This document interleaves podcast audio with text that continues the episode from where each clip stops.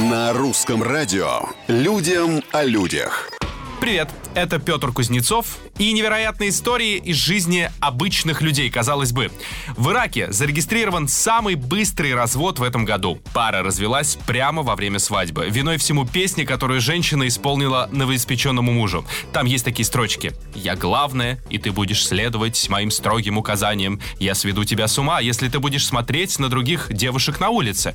Конец цитаты. Жениха возмутили подобные заявления. Кстати, эта композиция не в первый раз приводит к расставанию. В прошлом году иорданец бросил жену во время торжества после того, как она включила именно этот трек. Людям о людях. Американка не смогла найти подходящее свадебное платье, и похудела на 50 килограммов. Все дело в том, что девушка весила 116 килограммов. У нее был год, чтобы привести себя в порядок к церемонии.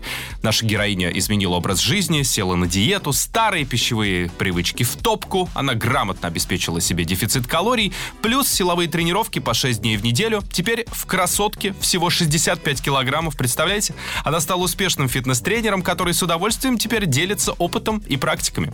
На сегодня все. Совсем скоро новые истории и новые герои.